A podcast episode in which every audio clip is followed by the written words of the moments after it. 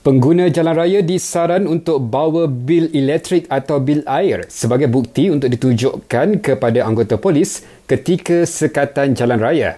Menurut Polis Petaling Jaya, ia untuk memastikan individu berkenaan tinggal di kawasan berhampiran ketika keluar membeli barangan keperluan.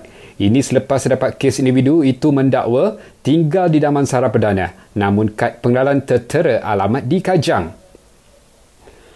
Penghuni penjara Pengkalan Cepa Kelantan siapkan sebanyak 1,000 unit peralatan perlindungan dalam tempoh dua hari. PP itu akan diagihkan kepada petugas barisan hadapan terutama petugas di hospital. JKM Pahang nafi dakwaan pihaknya sediakan talian hotline di cawangan JKM daerah yang boleh dihubungi untuk mendapatkan bantuan hadapi COVID-19. Untuk berita sahih mengenai COVID-19, layari sebenarnya.my. Di Kepala Batas, seorang wanita rugi RM600 akibat ditipu dengan sindiket jualan penutup hidung dan mulut secara dalam talian. Arab Saudi minta umat Islam seluruh dunia tangguhkan rancangan untuk tunaikan haji dan umrah susulan wabak COVID. Dan akhir sekali, ini peringatan untuk anda, kerap cuci tangan, amalkan penjarakan sosial dan duduk di rumah.